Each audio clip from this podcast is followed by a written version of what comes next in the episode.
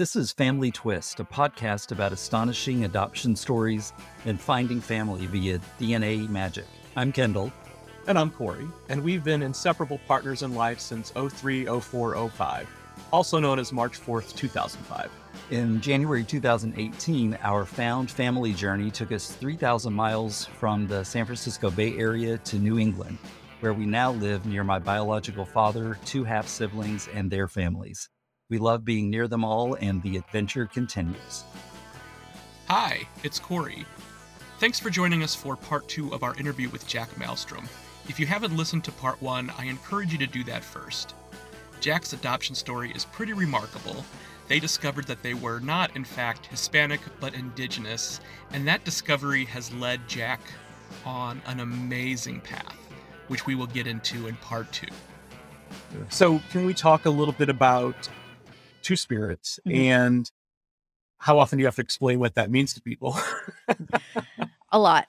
It's it's it varies. So, you know, you kind of gauge the situation of like, do I feel like going into my PowerPoint today? Or do I just say yeah. I'm bisexual? Like, you know, it's just one of those things. I've been trying to be more intent well, not intentful, what's the word? Like more conscious about like not taking the easy road with it and and mm. still sticking with two spirit because that is what I am and not mm. using like western terms that don't fully fit just because I don't feel like explaining myself. You know, I I feel like it's important to to normalize using that, you know, identity and term and getting people used to things like that. I mean, same with, you know, they them pronouns that I use now and stuff like that. Like it, sometimes it's like do I feel like stealthing like a girl today? Do I feel like pretending to be a girl for the sake of not having to explain this person?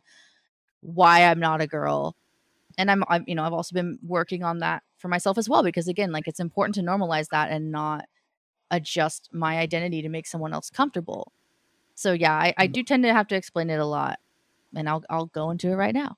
So mm. two spirit, it's an umbrella term that was created by a group of queer indigenous folks up in Canada back in like the 90s, the early 90s, and basically it's an umbrella term and a placeholder term that we use to describe our LGBTQ relatives, but also it's a it's a cultural role.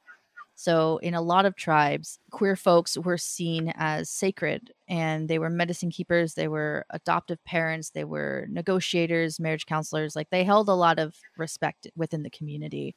All for various reasons, of course, you know, some people believe like the word the term two spirit like how that comes to be is like in some communities they believe that you're blessed with a masculine and a feminine spirit in one body, where normally most people just get one. You get two, mm-hmm. so you get to see both sides, and that's how what's what makes you a mediator. And not all tribes believe in that, of course, but that's kind of where the term came from. And you know, many tribes like the Navajo have a a story about the Natle, which is what they call two spirited folks, and like you know, man and woman get in a fight, and they they go to like I think like two islands, and the two spirited people have to go back and forth and like negotiate them to get back to like all being mm-hmm. together again and like you know so it's it's a cultural role too that we hold and it's very sacred but it's very hard to like like a lot of the words that we had for that in our various communities were erased because of homophobia and christianity and things like that and so you know in some of our communities you know those words have become derogatory or we're told they're derogatory you know and it's like is it really or is that actually like just something we weren't allowed to say but that's the real name you know it's hard there's not a lot of research on it there's a lot more research being done on it but it's difficult because like obviously they didn't want to keep records of that and what little records we can find come from a very european lens be it mm. spanish mm. or you know white european so mm. it comes from a very hateful and prejudiced lens so there was a term for us before that called berdache which is which is a derogatory term and it translates to like roughly like young male prostitute. So they they already saw us as something like lewd and disgusting. And so in reading journals that do like document this stuff like it's always like from a very negative aspect. Mm-hmm. so mm.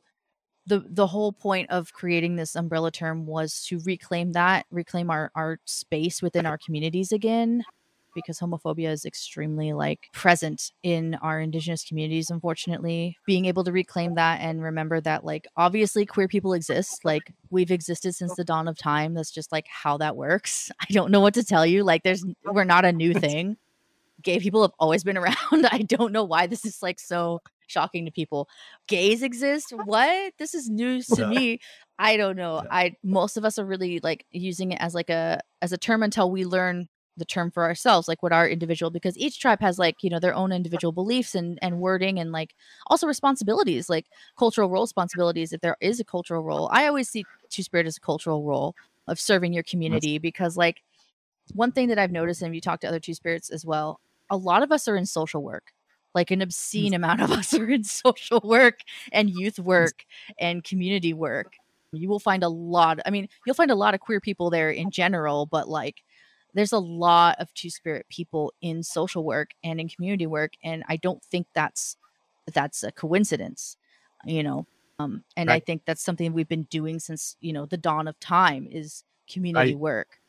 So yeah so i i wanted to because a lot of the time too like i notice in like queer poc spaces they'll talk about how they feel like they have to choose an identity before they go out so am i mexican today or am i gay today? Because i can't blend the two. I feel like i have to pick a side.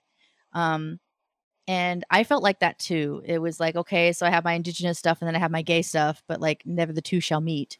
But they have to have right? Like you know and, and it's just like that questioning of like again like gay people exist. They always have. So how how did what did we do about that? And like how did we see that and so i started asking questions but most of the people i asked were straight so they didn't know and and i got i got different answers every time and then finally i was connected to the portland two spirit society and I was able to get more answers and met more two spirit folks and like started like really being able to like get access to that information.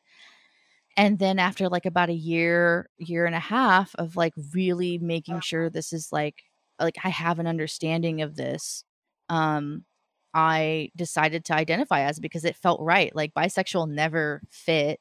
I used to I used to not even label myself. I used to say I wasn't picky. Like I was that guy. I just cringe every time I think about it. Just like, holy shit. But it's the early 2000s. What are you going to do? You know? yeah, bisexual never really seemed to fit either. And, you know, all the Western labels were a lot. And, but Two Spirit, like, not only incorporates mm. like my queer identity, but I always use Two Spirit as a gender and sexuality identity. So, it, and it, it just fits better for me where like I have to, you know, list all this alphabet soup in Western terms of like, oh yeah, I'm non-binary and bisexual and I guess pansexual and like demisexual and all this, mm. you know, whatever, which is fine. I mean, you know, it's whatevs. It's how English is. I have no respect for that language, but it's how English is. But Two Spirit encompasses like it's just to have it in in one word makes it so much easier of like an understanding of like, oh, okay, like there's a gender fluidity that comes with that. There's you know queerness that comes with that, and I don't have to like, you know, really pinpoint it. It's just an understanding of queer in general, right? It's like how Western people use queer as an umbrella term and like just mm-hmm. keep it at that and not trying to like narrow down or like split hairs of anything. It's just me. It's just how I am. And I can use that term. You can understand that I'm queer. But then the rest that follows is up to me as an individual and like how I am personally. So I I really like that about it. I love the connection too that you make to the community. I mean, I, I think that when you say two spirit over the years, I've come to understand it that way. You know, as an outsider, I think of it like, yeah, that they're they're kind of the people that identify as two spirit are always representing their individual communities. Mm-hmm. I just think mm-hmm. that's wonderful. Yeah, it's really nice to be able to blend those two identities as well, because you know there's the shock that they're that gay people exist, but then there's extra shock gay Native Americans exist. What? Right. You know, like right. that's a whole other thing. But yeah, being able to blend like my racial identity with this eh, and like finding space within that culture and every like combining all of it and not feeling like I have to choose one is so freeing and like I think that there's a lot more recently like there's there's a bigger movement of like learning to blend the two identities because of course we exist within our cultures. We always have and like learning to stop separating the two and compartmentalizing them and embracing the ability to blend because once we blend that we also show up more in our communities and you know are more represented in our communities in the way that we should be you know and and re- again it's about reclaiming that space that we deserve to be in within our culture and our communities and we always have been but you know through trauma or you know all these other things sometimes that does get lost so it's an important thing i think to learn to to be able to blend your culture with your identities and like it, it makes me feel more whole as a person to be able to do that. Was it challenging at all though at the very beginning of taking on this radio show where that's a brand new thing to you discovering your native is a, a new thing to you so you're still learning about that? Um, do i want to put the queerness into it too like or how soon and you know into doing the radio show did the native and the queer you know start start mixing that took a while i actually didn't come I, I had like a coming out episode because the person who had started helped me was supposed to help me start the the show was white but very involved in the native community and he had told me like don't tell them you're adopted because then they'll see you as an outsider and like they won't listen to you. Mm. And so I was like, oh, oh, shit, okay. So I just wouldn't tell anybody I was adopted and I never talked about it on the show and like I never really like went into it. And then about like maybe like a year or two into the show, I was invited to cover the National Indian Child Welfare Association's national conference that was in Portland at the time and and they're already they're based in Portland, but it just this year it happened to be in Portland, and so they invited me to cover it as a member of the media. And I went, and like my life was completely changed. I met other Native adoptees. I interviewed, you know, folks in child welfare and from the BIA and all this stuff, and like, you know, it really like invigorated me and like gave me like more confidence in who I am and like reminded me too like I was never ashamed about this before. Why should I be ashamed about this now? There's an entire conference saying it's important for us to talk about this. Um mm-hmm. You know and so when I aired my hour long special on that like I had an entire monologue of me like basically coming out as an adoptee myself and like actually talking about that on the show and being like look like this is where I'm coming from with this. I know I'm new to the community. I know I'm new to I'm new to all this stuff and this is why. But, you know, something tells me that y'all are going to understand that and if you don't, you, are more than welcome to change the station, you know. Mm-hmm. And that's something I've always said when when people call in upset about something I've said. It's like you also have the prerogative to change the radio station. Like you don't I'm not forcing you to listen to me it was a very warm and like welcoming reception. Like obviously what that dude had said like was not true in the slightest. The only time I've ever really received pushback about being an adoptee and like talking about these issues is from non-native people.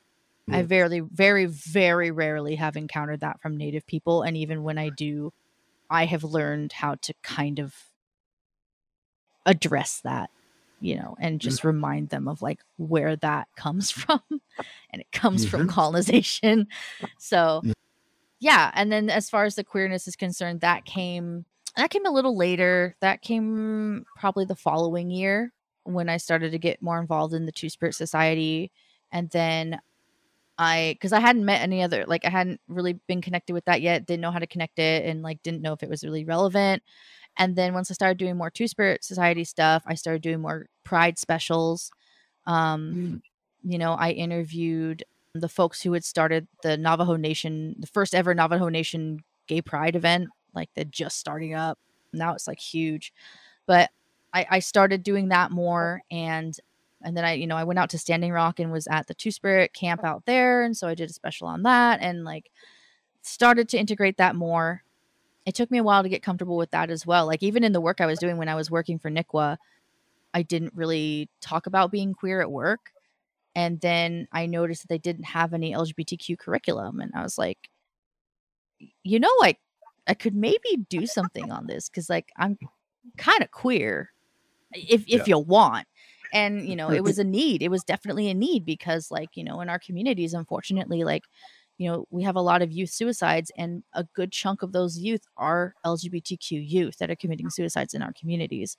And so the tribes really wanted and needed that curriculum at the time and there wasn't really anybody doing that so i was able to to form that and work and and i have like a two spirit 101 presentation that i do and like working with lgbtq youth in foster care and all of that stuff so it took a while to build up confidence to be like is anyone even going to listen to me i barely know what i'm doing like i'm just existing i've i've just been doing the work and I'm just talking from what I know in my own perspective. Like I am no expert on this stuff. I just have lived experience in it and that's my expertise. I don't have a college degree in anything.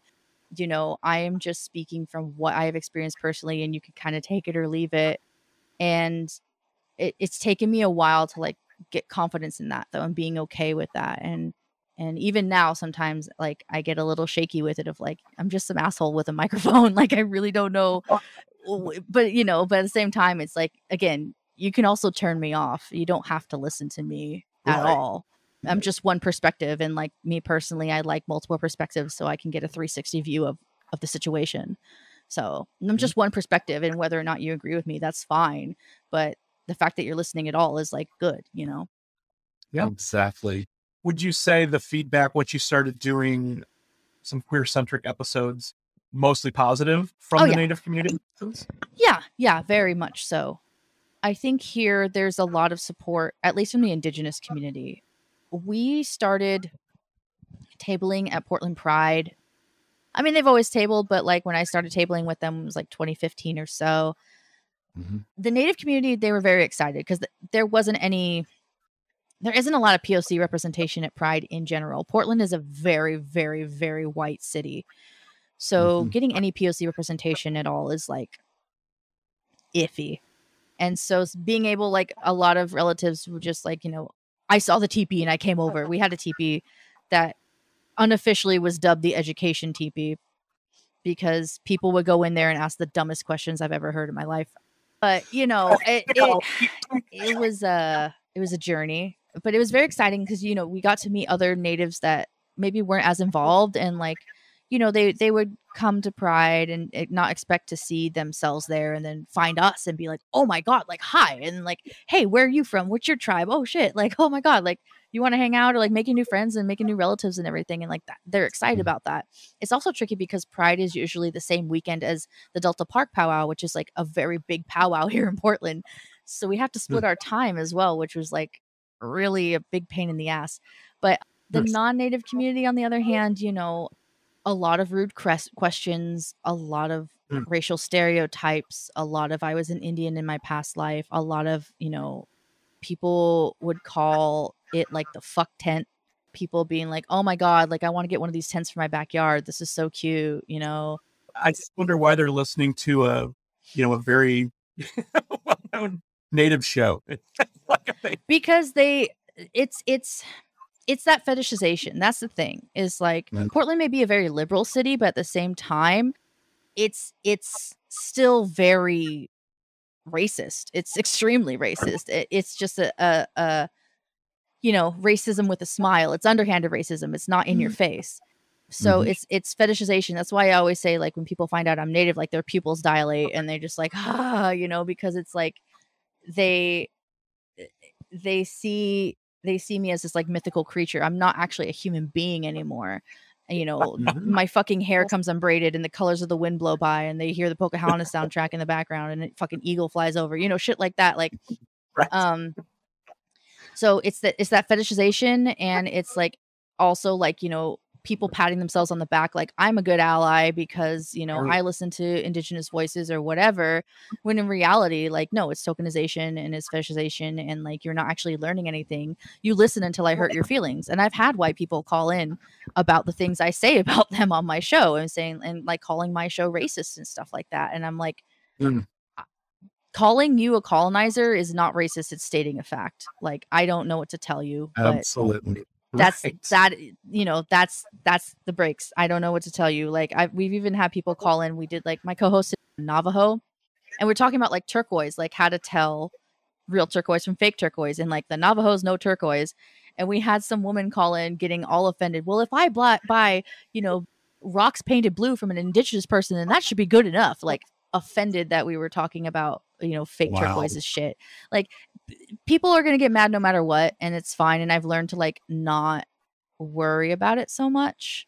I used to at first and, you know, was like, well, if I offend people, they're not going to listen to me. And now I've learned like, you can tell very easily like are you asking this question because you actually want to learn or are you asking this question because you think you already know the answer and like mm-hmm. is that worth my time right you know and and as i get older you know they say once you turn 30 you stop giving a fuck and then once you turn 40 you really stop giving a fuck.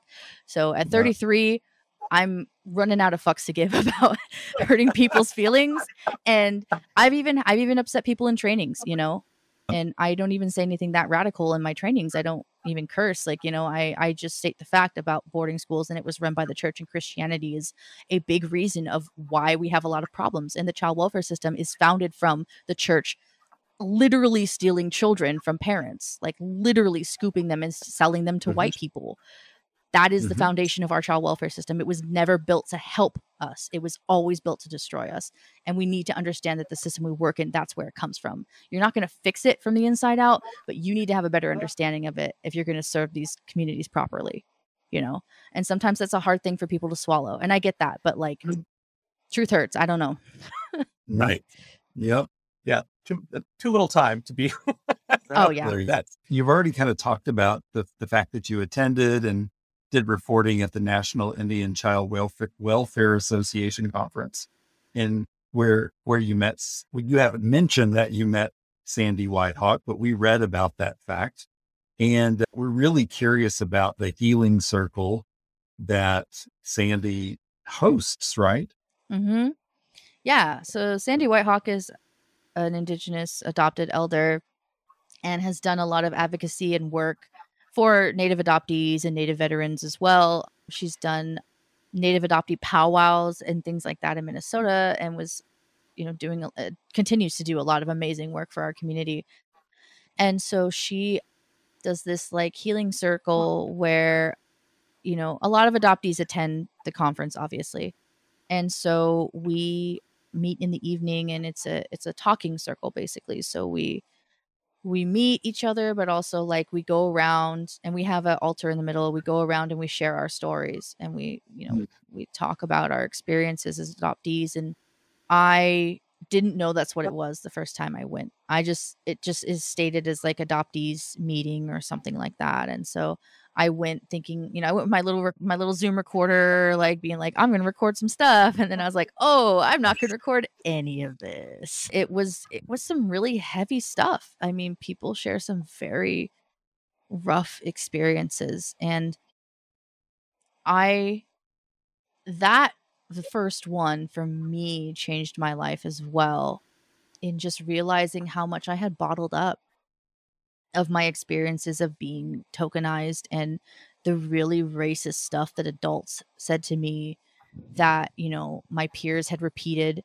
from their parents and and you know the ways I was treated growing up and I realized like oh my god like all of that is really racist like mm-hmm. whoa and like and how frustrated I was and and sad and and depressed and and that all kind of came vomiting out of me like it was it was intense and I wasn't ready for it, but I was supported by people who who have been through that. Like uh, people, some people had similar stories to me, to mine, and you know, understood. Like it was very nice and very healing to be in a circle where everyone understands exactly what you mean.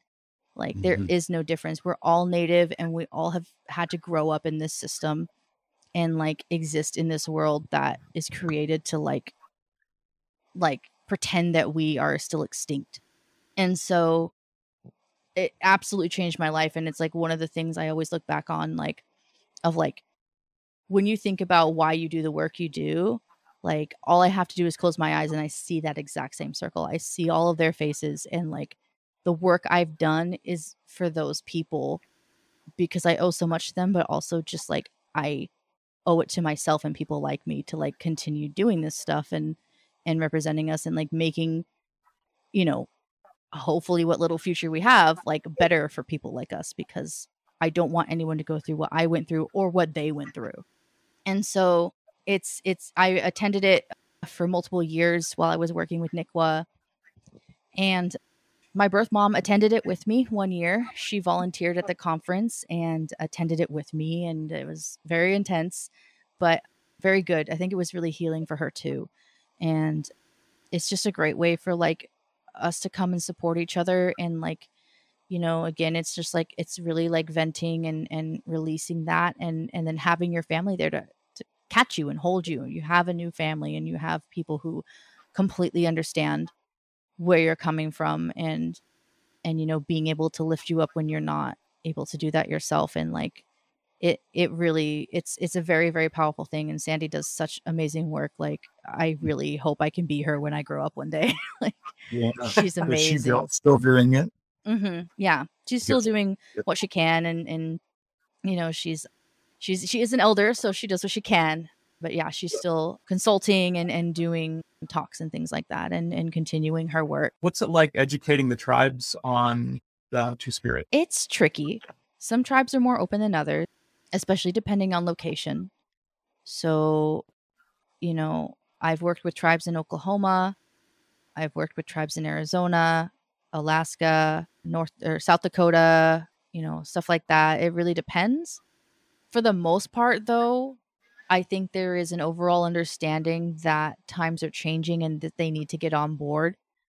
More and more tribes are legalizing gay marriage on their on their reservations now more than ever, even more so than when I started this work. I think at the time when I started, there was only 13 tribes, federally recognized tribes that like legalized gay marriage and and that's growing. I'm sure it's huge now. I haven't checked in a while, Mhm. but I'm sure it's a lot more now. And uh, you know, a lot more tribal communities like the Navajo Nation for once, like, you know, for example, are like doing pride event, actually having their own tribal gay pride events, which is huge. And so I think the attitude is definitely changing in some areas better than others. It's tricky because the church is sometimes very intertwined. Like with my own tribe, the Pascua Yaqui tribe, Catholicism is very prominent there. So it can be a little tricky having these conversations and really having it be heard and taken seriously and you know undoing these attitudes and Mhm. it's it can be an uphill battle sometimes but at the same time those attitudes are slowly fading out especially as younger folks are getting hired to work for the tribe and newer ideas are being introduced and you know they're hiring from within their own communities and eventually you're going to catch a gay. Sorry that's just how it's going to work because we work for communities so there's going to be a few of us. And uh, so you know and there's a big push as well to like hire younger generations and and hire from within the community you know to keep people employed and and to have youth be more interested in their culture and and being involved and stuff like that. So with that movement also is going to help encourage a change in attitude towards lgbtq people because you're going to have a younger staff you're going to have more open-minded people and you're going to have more queer people on staff in general. So it sometimes it can be well received sometimes like you have to repeat yourself a few times and mm. you know and oftentimes you know the people who really aren't willing to budge are going to get flushed out like a kidney stone like time is changing whether you like it or not so either get with it or like move on like a tumbleweed i don't know what to tell you you know Yeah. and so I, I- it's it's good to see that change and it is improving i wish it was improving a little faster but the fact that we're even making progress at all is something Absolutely. Mhm. For sure. So you've talked about a good relationship with your adoptive mom and, and family, a good relationship with your birth mom and your siblings. But you mentioned that it, it's been a long time since you've been in touch with your birth father's side of the family. Is there a reason for that? yeah you know just because they're blood related doesn't make them good people Hmm. and you know he was able and we would talked a lot and he he was able to come to my high school graduation and that's the one and only time i've ever met him he came and my birth mom came So I had my adoptive parents and my birth, both my birth parents at my high school graduation, which is like Whoa. legendary. Yeah. I mean, and they hadn't seen each other in 18 years. So that was a whole thing. But it was very cool. But, you know, he, I, you know, I just don't think he was ready, maybe, or like, I- you know, I could sit around and speculate all day. But basically, he made a lot of promises and, and things and you know oh i'm so excited to be in your life like we're going to talk i'm going to do this i'm going to help i was i was going to japan to be an exchange student and he's like i'll send you money for japan like all this stuff and uh, i'm going to help you like get into the school you want and all these things and then like just dropped off the face of the earth and couldn't get a hold of him and I, you know and I, I i called my my grandma and i was like look like if he's in prison again because he's been in and out of prison a few times already and it's like if he's in prison again like you can just tell me i'm not going to be upset like i just want to know he's okay and like also just want to know like what's going on. And she's like well he moved to arizona. We have like land on the res but look he's just trying to get his family back together right now and like you know with all the kids and blah blah blah. And i was just like sorry um, what? Like uh, trying to get his family back together? Who my chopped liver? Like what the fuck is happening here? You know no one could really give me a straight answer and and at that point you know i i already like wasn't again like it's not like i've been looking to talk to this man my whole life right Right.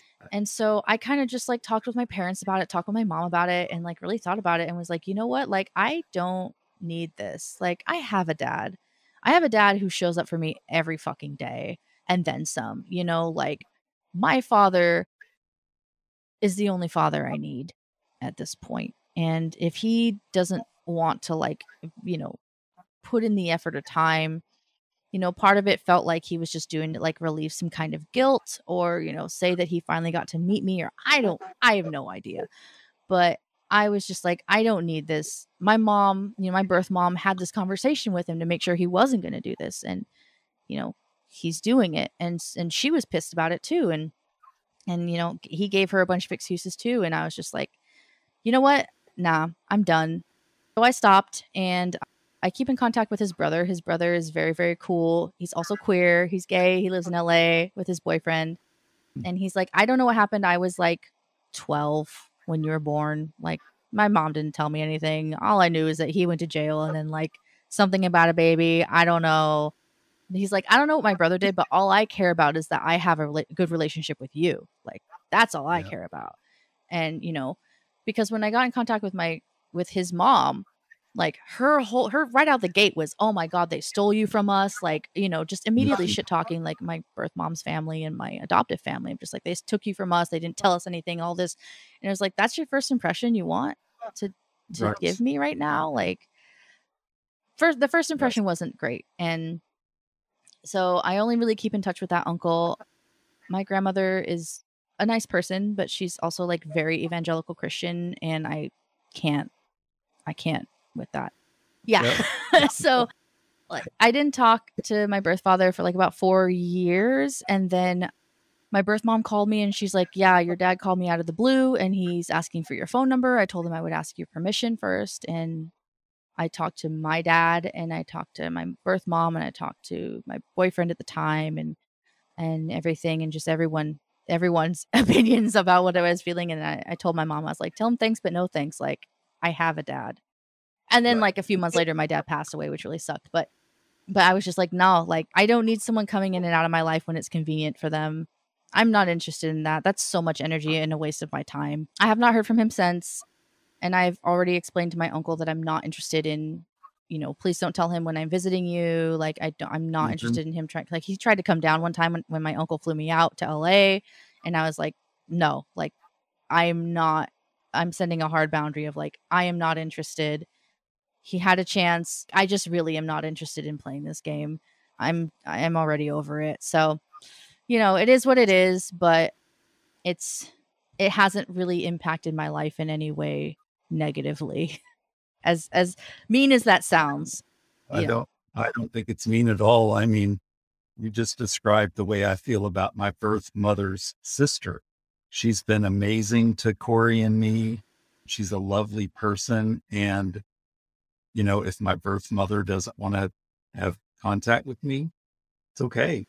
Five years you know, later, to your point, I'm kind of over caring at this Mhm. point. You know, it's it takes so much energy and effort, and uh, I can't love my auntie more than I do. So you know, Right. that's the beauty of it. You know, Yeah. Yeah. Yep. Yeah. I have some connection to that side, and that's great. You know, I got the answers I needed from my grandma, and that's really about it. You know, it's, I I have the family I need already, so I feel like Right. I'm already taken care of. So you mentioned earlier about your dad, you know, braiding your hair when you were little, and you're keeping the braid is is part of that sort of like tribute to him. Yeah, absolutely. Yeah. You know, this man like dealt with lice three times with this hair, like nitpicked with this hair. I can't feel most of my scalp because of it, but like I if he went through that lengths, no pun intended, to make sure that I keep my hair like this, like I owe it to him, but also like from a cultural identity aspect too, right? Like I was Yeah. lucky enough to be born into a family that unknowingly let me have traditional hair. And that in Mhm. itself I always see as as such a blessing. And I'm so thankful for like you ask anybody, like the braid has always been my trademark. It's the braid and the bangs and that's like I've looked the same for like 25 years. I've always had the braid. I was born with like 4 inches of hair. Like I've always had long hair. Oh. so yeah, like it's it's just the braid has always been like a core aspect of my identity and you know, it's an important bonding tool as well. Like culturally, only family is allowed to touch your hair. It's seen as like an extension of our soul, our thoughts, our being.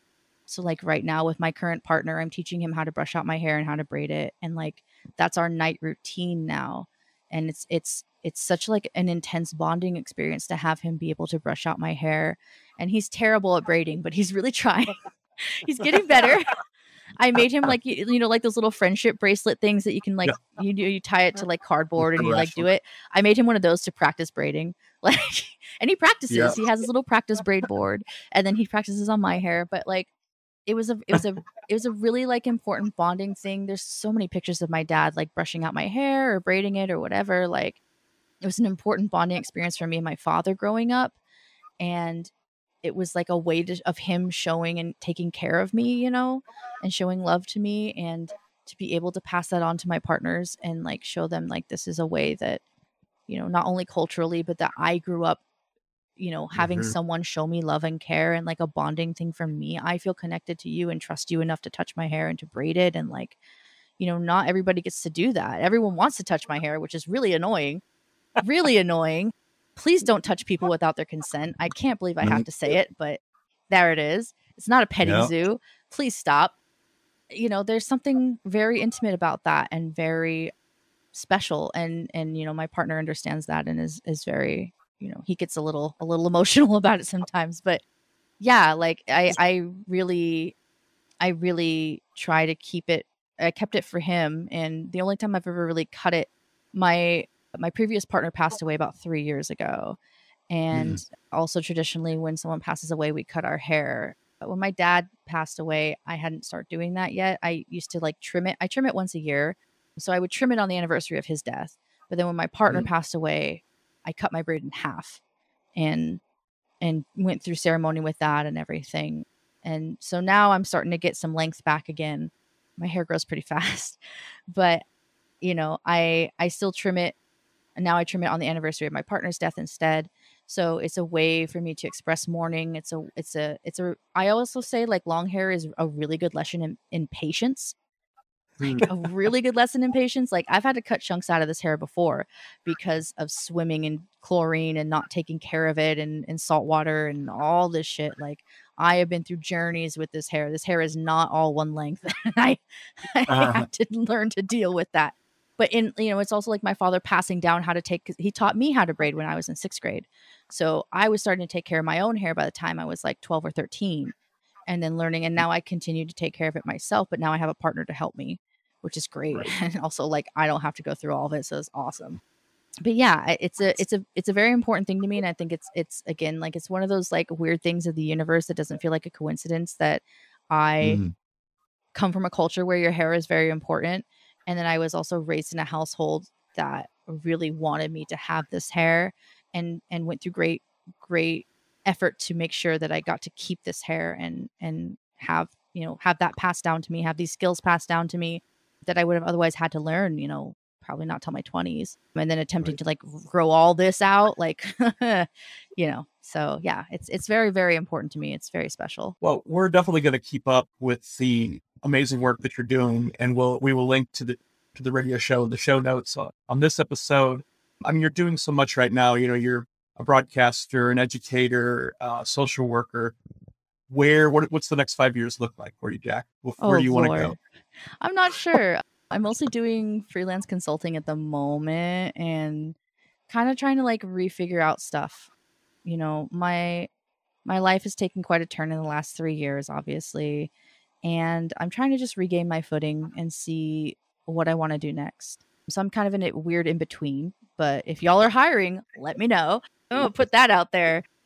But yeah, at the moment I've been doing a lot of DJ work. I've been doing a lot of drag performances and I still do consulting on the side. Like I've I've done presentations for Washington State Child Welfare Services in mm. Eastern Washington, and I did one for Oregon Child Welfare as well. And so like I I still do Two Spirit 101 if if anyone is looking for that as well. Mm. You know, happy to provide resources or whatever you need. I do I still oh, do talks and stuff like that.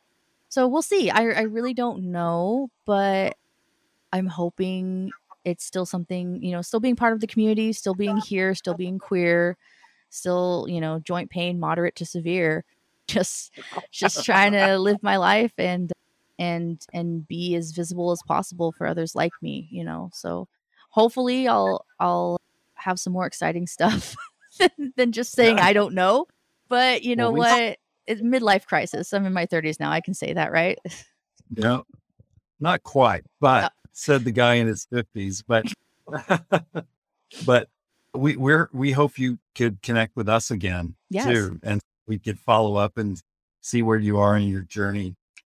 And before we let you go, I mean, I, I almost forgot to ask, and, and it's a shame shame of me being kind of like being huge drag fans. Yeah, but but please tell us a little bit about your drag persona. Yeah, so my drag persona is Gila Suspectum. It's also my DJ name. Oh. So my birth father is from Gila River Indian community. I also kind of identify with a Gila monster because I love heat. I don't know how I've lived in Oregon for like over 30 years. I'm always cold. I wear a hoodie all through summer. So I I have created a drag persona. I, I I'm what they call a drag cryptid.